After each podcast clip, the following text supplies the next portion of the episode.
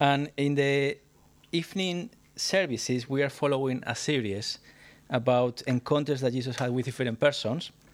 And today, we are going to visit an old pool in Jerusalem where hundreds of disabled people used to lay waiting for a miracle in their lives from God.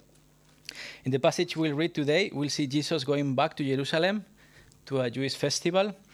Um, he had been previously in Jerusalem in different occasions, and uh, the Bible records that time when uh, he went during the Passover, and he went first to the temple, and he got a bit upset because he saw people there like selling and doing business, and uh, and he didn't like to see his father's house the temple in Jerusalem turned into a market, says in uh, John 2.16. Uh, we can see Jesus as a child discussing also there with with teachers there and asking questions and uh, asking people being amazed of his wisdom. Um, and now here in this passage we are um, having a look today. He's going back to Jerusalem for another festival. The Bible doesn't say what festival. It was a Jewish festival, although we don't know exactly which one. Um, but um, but the Bible puts atten- uh, its focus in Jesus going to visit this this pool in Jerusalem where many people were ill or looking for a miracle. So it's, a, it's, it's interesting for us to, to think that the two main things in our life should be first God and second people. We see Jesus first going to the temple the first time. Um, and now the second time we see Jesus going back to Jerusalem to another festival, and now he's interested in the people that are in need. He goes uh, where those uh, are, looking for healing and, and, those who are in need, and Jesus goes there. So if we have those two things in our lives, first God, second people, love God with all your soul and love your neighbor as yourself, I think that's the way to, to live as a Christian, and Jesus is our example. No? The temple and the people, the people in need. So if you uh, go with me to John 5, 1 to 18, I think uh, can can we, can we have it there? Yeah, because it's a bit long passage. It's from it's 18 verses from 1 to 18. Yeah, if you have the new King James version, yeah, you can. Actually, because it's a bit long, I need your help, so we can read it together. So we will do what people in the churches in Korea do. Uh, they do. Uh, uh, the preacher reads one verse, then the congregation the second verse, then the preacher the next one, and we read like that. That's the way they do it in Korea. yeah. So I will start with the first verse. You go with the second, then I go with the third, the fourth. Yeah. Okay. So after this, there was a feast of the Jews, and Jesus went up to Jerusalem. Now you read the second. Yeah. Now they're in Jerusalem, near the sheep gate, a pool, which in Aramaic is called Bethesda and which is surrounded by five colonnades. In this lay a great multitude of sick people, blind, lame, paralyzed, waiting for the moving of the water. From time to time, an angel of the Lord would come down and stir up the waters, the first one into the pool, after which such disturbance would be cured of whatever disease they had. Now, a certain man was there who had an infirmity 38 years. When Jesus saw him lying there and learned that he had been in this condition for a long time, he asked him, Do you want to get well? The sick man answered, answered him, Sir, I have no, no man to put me into the pool when the water is stirred up, but while I am coming, another steps down before me. Then Jesus said to him, Get up, pick up the mat and walk. And immediately the man was made well, took up his bed and walked, and that day was the Sabbath.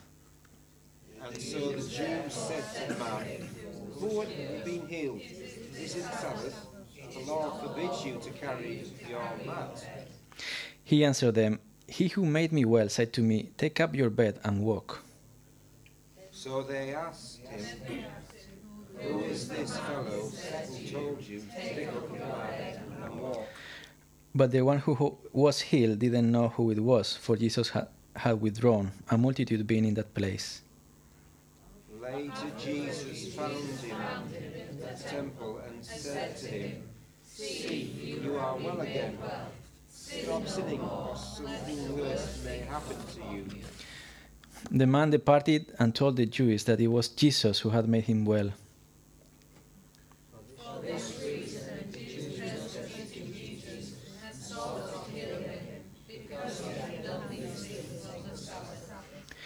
But Jesus answered them, My Father has been working until now, and I have been working.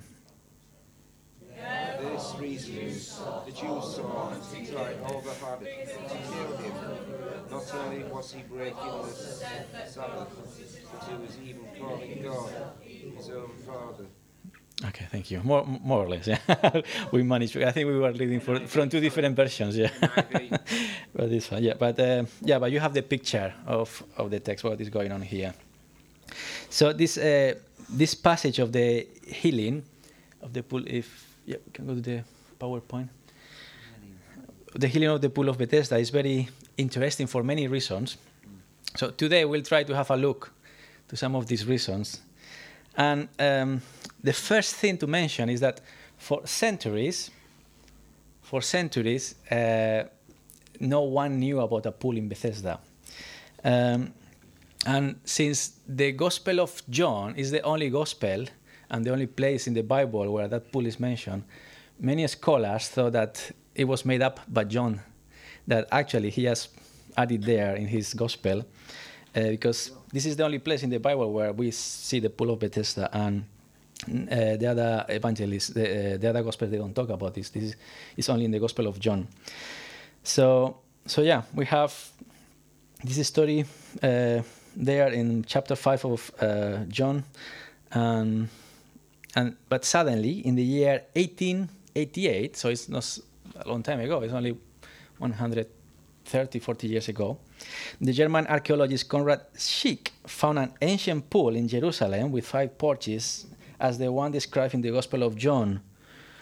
Therefore, one more time, the Bible show that is historically accurate.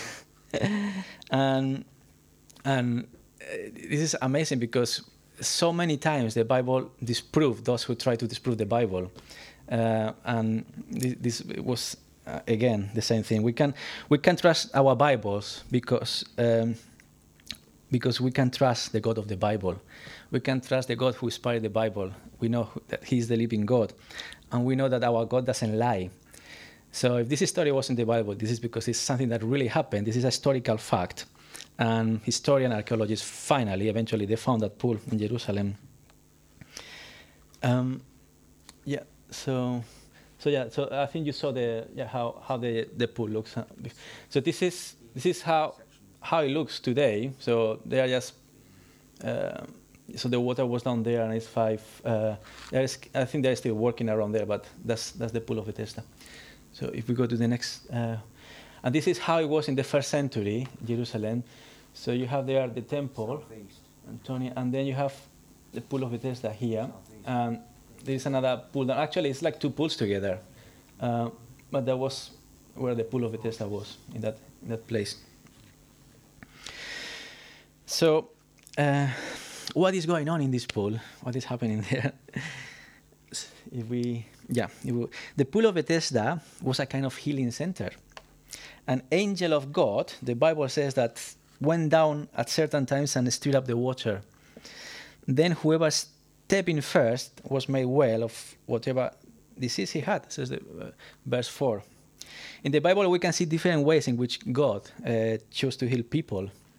In this occasion, it's through the intervention of an angel.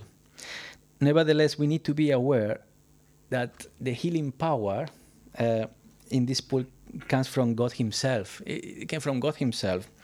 So um, God was sending that angel, but actually it, it, wasn't the power of the angel himself. It's the, it's the power that comes from God. He is the Lord who heals, as we read in Exodus 15:26. So God is, is the real healer.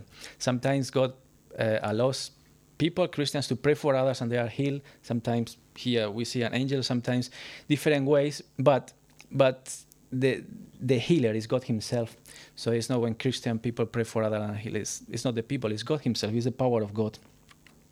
And in this occasion, God was uh, using this angel to heal people in this pool. So, yeah, if we go to the next slide, So Bethesda, yeah, Bethesda means um, house of mercy. That's the meaning of Bethesda. So I don't know what what what you think about this story, um, but uh, for me, something that was really shocking of this story. Uh, um, I've been a Christian for a few years now, but uh, I remember some years ago that uh, I was really struggling with something in this story, and it's when Jesus approaches this man and he says, "Do you want to be well?" I didn't understand. I really struggled with that. It's like, I don't understand, Jesus. Why are you asking this man if he wants to be well? He's he's been there for 38 years. He's trying to be, yeah, to be well. He's trying to be healed. So why? Why are you coming to him and you ask him, "Do you want to be well?" What's going on? And and I, I don't know if you have had this theme before uh, when you read something in the Bible and you don't understand but you trust the God of the Bible and you say that you are missing something and that God wants to say something, although you are not sure what is going on. And I, I ha- that has happened to me a few times when I come to the Bible. And, and, and I think the best thing we can do, apart from doing our own research, we can pray and we can ask God, I would like to know what you mean here because I don't understand what is going on here. Uh, for me, it seems quite obvious that this man wants to be healed. So why are you asking him if he wants to be well? And I did that with this passage some years ago with this question. Uh, I, I, pray, I say, and I was struggling with God a bit about that. Uh, why are you asking this man if he wants to be healed? Um, can you help me to understand? And then after struggling a little bit, something came to my heart. I think like God opened up my, my heart to, to understand something that I, I feel quite a peace about that. So I think that that may be the meaning. So, and I think this this invalid man, he was so focused on the waters to be stirred up for 38 years by an angel that at that point he's not aware that the Son of God is in front of him, that Jesus himself, the source of power, is in front of him, the one that really heals. And Jesus needs to ask that question so the man can be refocused because the vision of the man was so focused on the pool that even when Jesus comes in front of him, he's still looking at the pool. He's like, Jesus said, Hey, I'm here. Do you want to be well? Change your focus. Look at me. Because at the end of the day, it's not about the pool, it's not about the angel, it's about Jesus. Can you look at me? Can you, can you refocus? And, and that's what I understood, uh, and that's what I think God was uh, told me when, uh, and I uh, and I think that's something that is a relevant relevant message for us as a church today for Christian people too, um, because I'm afraid that very often we Christians we have the same problem that this invalid man. We are happy to be around Christian things. We are happy to listen to Christian music. We are happy reading Christian books, attending to Christian meetings, watching Christian films, listening to Christian sermons, and so on and on and on. Nevertheless, there is a danger that we may be so focused in those things that we may lose the focus of what really matters. What really matters is Jesus himself. And, and I think we, we, we may have the same problem that this invalid man had. He was 38 years so focused in something that was from God. Uh, God was providing healing, and that was something from God, God sending an angel. But this man was losing his focus. Uh, he needed to be refocused again.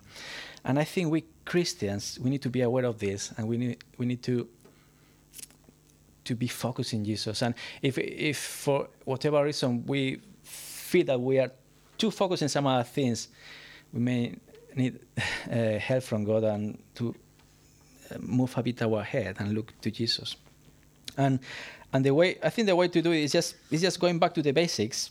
We need a devotional uh, and a regular private time with Jesus, face to face, having time with Him, where we can read the Bible, where we can talk to to Jesus, um, where we can gaze upon His beauty. Um, I think we, we need to go back to the basics sometimes as, as Christian. In Psalm 27 4, uh, we read, one thing I ask from the Lord, this one do I seek, that I may dwell in the house of the Lord all the days of my life, to gaze on the beauty of the Lord and seek and to seek him in his temple. And that's the question for us. That's for us today. Are we gazing on the beauty of the Lord? Are we seeking Him, or are we to focus in other things, even to focus in Christian things that distract our attention from Jesus Himself? If that's the case, um, we need to refocus our eyes on Jesus. Because if Jesus is in the pool, we don't need any angel to stir up the waters. If, because Jesus, He is the real source of healing. Not only physical healing, if He wishes, but also spiritual healing, if He wish, and we spiritual healing if we wish to approach Him. Because something I'm going to mention later is that God only, always He always wants to heal us spiritually, although uh, physical healing is something that uh, we don't see that is always His will. Sometimes He has mercy and He does it, and sometimes He doesn't. For but spiritual healing is something that we, when we come to God, that that's something He always wills to do.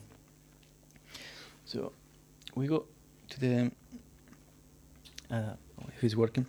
So another thing that draws my attention from this text is that although many people here were searching for healing, for physical healing at the pool of Bethesda, Jesus chose to heal only one person. So uh, uh, maybe like hundreds and hundreds of people there, uh, coming and going, coming and going, and but Jesus approached only one person. And again, it's it's fair to ask why this one and not other one. Why not healing five? Why not healing all of them?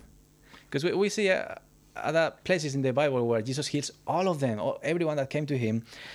But here, he says that he only heals this person. And the truth is that we don't know. the Bible doesn't say on this occasion why Jesus only healed one person, and in a, another occasion Jesus healed many people or, or or everyone that was around him. Um, um, yeah, the next one, please.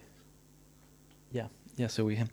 So in in Romans 9, 14, 16, we can read, What shall we say then? Is there unrighteousness with God? Certainly not.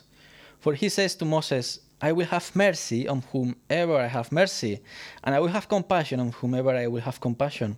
So then it is not of him who wills, nor of him who runs, but of God who shows mercy. So this is something from God. This is a God attribute. It belongs to God. He has mercy on whomever he wants to have mercy, and sometimes, for whatever reasons, he doesn't heal. Sometimes he heals, and sometimes he doesn't. He encourages encourages to pray for healing, for physical healing, but we should be aware that God is. Um, uh, he will he will have mercy on whoever he he has, and and he may heal or he may not heal. So at this time in this in this pool, Jesus showed to heal this person, and I don't know if some of you were here last week, but uh, Pastor Phil also shared uh, about his visit uh, to Nepal uh, when he went to visit Sam and Hannah uh, recently, some weeks ago, and he, they met this this man in Nepal that his whole life he was um, so handicapped, he, he couldn't walk, and they said that he prayed to Jesus for healing, for physical healing, and he said that uh, within one month he he recovered the strength of his legs. So little by little, he he he is walking now, and, and he's being healed by, by Jesus, and now he's working. He's helping Sam and Hannah there in Nepal. So in this occasion, Jesus showed mercy to this man. Some years ago, uh, I I was involved with the work of um, Operation Mobilization (OM) for a few summers um, in Germany, and I used to go to Germany for a, a conference for, for young young people, and I used to help with the translation team, translating for Spanish, and I used to be part of the prayer team too. And one day, uh, one thing we uh, we did is that one day, uh, one day of the week, we'll go to the streets, the city there in whatever city we were in Germany. Usually it was Offenburg or Oldenburg, and we'll offer prayer for people in the middle of the streets. And I don't speak German, but but we still pray for people there, and and we pray for many people. And it was for four summers, and we pray for physical healing, and we pray for all other stuff. But in those four years, I uh, we we only saw one physical healing. Why that person? I don't know. God chose to heal that person. Uh, it was somebody also with some uh, problem on her uh, feet that were twisted. That person, that person didn't know English or German. I think she was a Hungarian woman, uh, but she saw that we were praying for people, and she came. She asked prayer, and some from the team was praying for her. She started crying. She felt the presence of God coming into her and her feet started shaking there, and her feet that were twisted came back well again, on the spot. It was like that, and then she walked healed. Um, I've been 20 years a Christian. I think that only happened once in my life as a Christian praying for people. so it's not something very common, but it may happen because God is the same yesterday, today, and forever. He healed in the past. He, he can heal today. He can heal tomorrow. Why that person? Why no others? I don't know. Jesus shows mercy to whomever He wills. But something that I have learned from this experience is that that God still heals physically today if He wants. He's the God who made our bodies um, he can heal our bodies of infirmities if he wishes. But I'm also aware that very often God chooses not to heal physically our bodies. And it's not necessarily for lack of faith on our side, but for other reasons that he may have. We can see the example of Paul in the Bible, that we cannot doubt of his faith in God. Nevertheless, he says that he prayed for three times that God will heal him, that God will remove a thorn from his flesh, and God said, I'm not going to heal you physically. Um, uh, because I want to show my glory in your weakness. So there, God gives the reason why He doesn't heal him physically. Some other times God doesn't tell us the reason, but He just chooses not not to do it. So I think we have to to, to walk as a as a Christians with with that uh, with that tension. We know our God can heal physically, but we should know that sometimes He chooses not not to heal physically.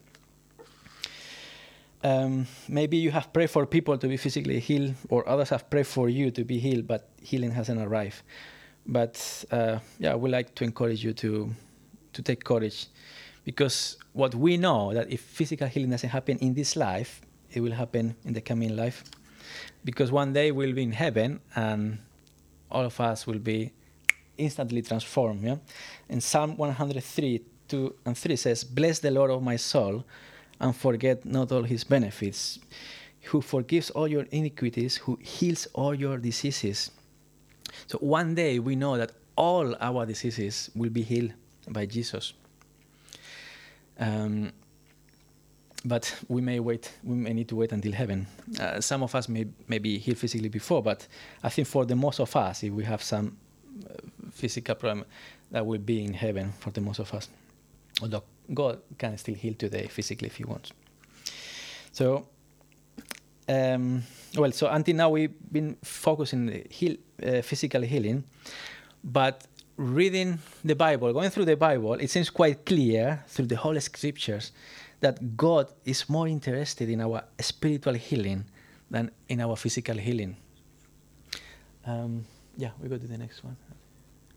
Yeah, And after healing this invalid man of Bethesda, later on Jesus found him in the temple and said to him, Sin no more.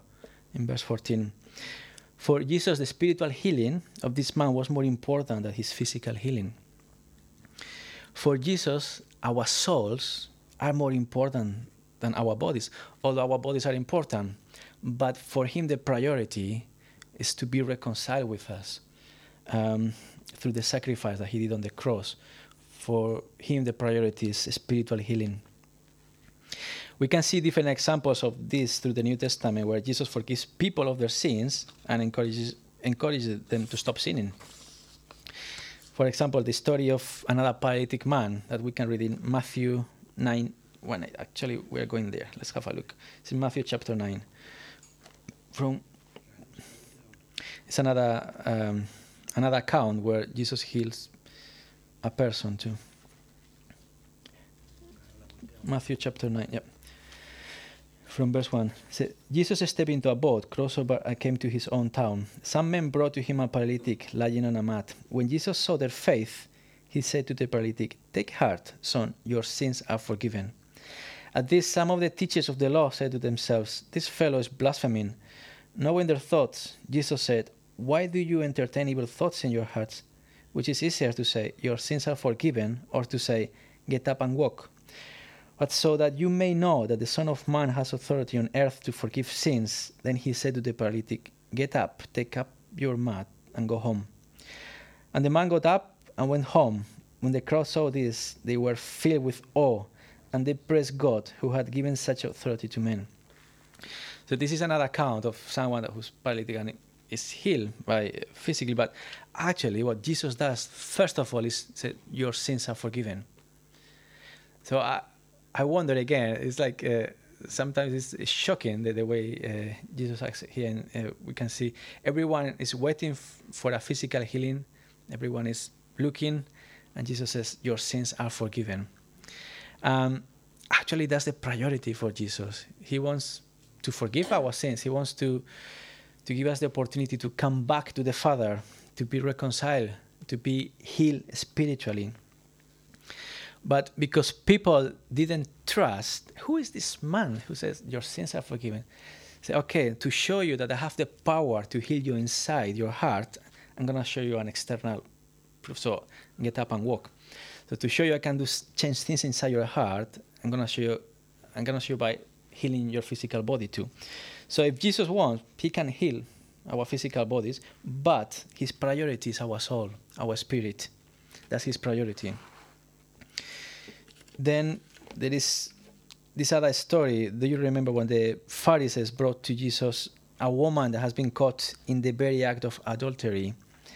Jesus said to her, I do not condemn you. Go and sin no more. Too.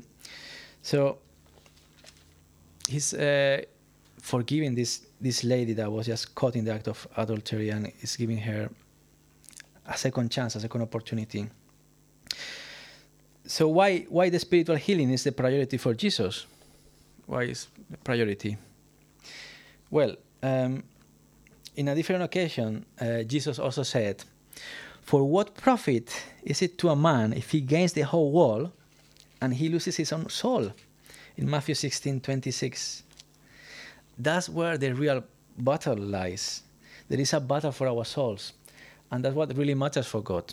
That's the because our souls are eternal.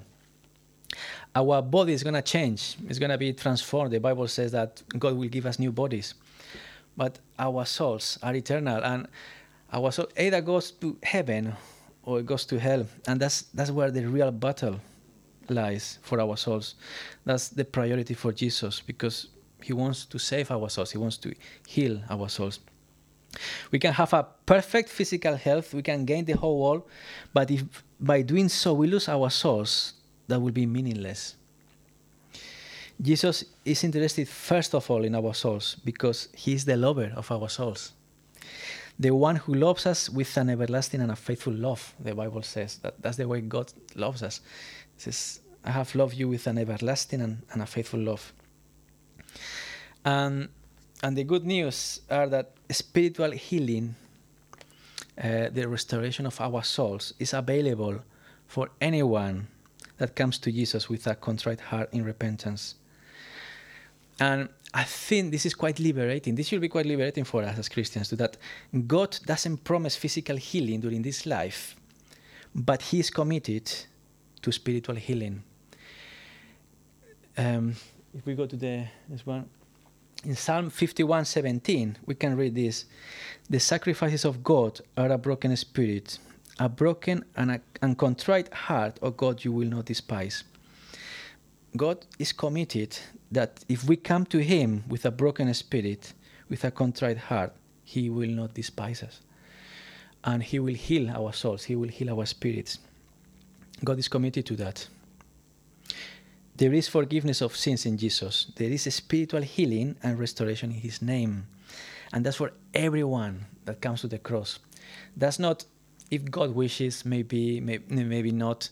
That's not like the physical healing. That's for everyone that comes to the cross can be healed spiritually, can be can come back to God. That's the priority for Jesus. And God doesn't reject a broken and contrite heart.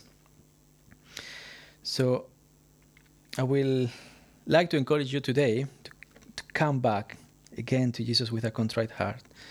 And and if you haven't done it yet, today can be the first time. God is committed to accept you if you come with a contrite heart to the cross and ask for His forgiveness. He's not going to reject reject you. He will give you. He will heal your soul and your spirit.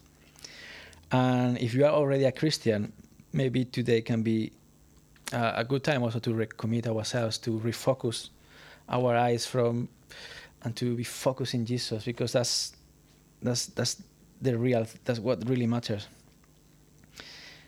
So this is what God has put in my heart for today, and we close with a with a prayer. Yeah. yeah. Thank you, Father, because you don't despise a contrite heart. Thank you, Father, because you are committed to spiritual healing, to the restoration of our souls to anyone that comes to you. And we want to ask today also for forgiveness, Father, if we've been too focused in many things that put our eyes uh, aside from you, Jesus. Help us to be refocused in you, Jesus. Help us to to walk close to you. Um, help us to be fully available to you. Help us to have that regular, uh, private, devotional time where we can talk to you, where we can listen uh, from you th- through your word. Um, help us to be the men and women that you want us, your church to be. Help us to be people that glorify your name, people that edify your church, and people that bless others in your name. So everyone may know you are a living God.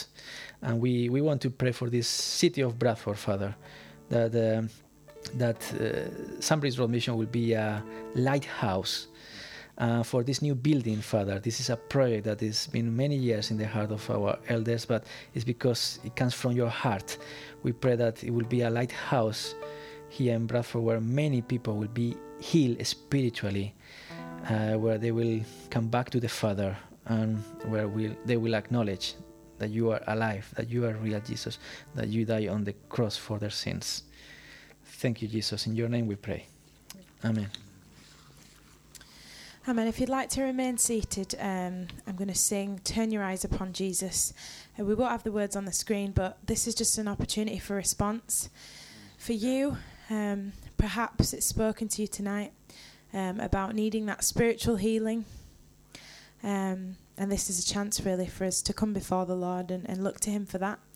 Um, hopefully, we'll do that as the week goes on. But I'll give you a few minutes to do that and, and if it's if it's physical as well we can ask the lord to heal um, if you'd like to be prayed for maybe um, maybe nudge someone next to you or um, ask someone to pray for you if, if you'd like that don't be afraid to um, to ask to be prayed for but we'll just take a few minutes to um, to think about what's been said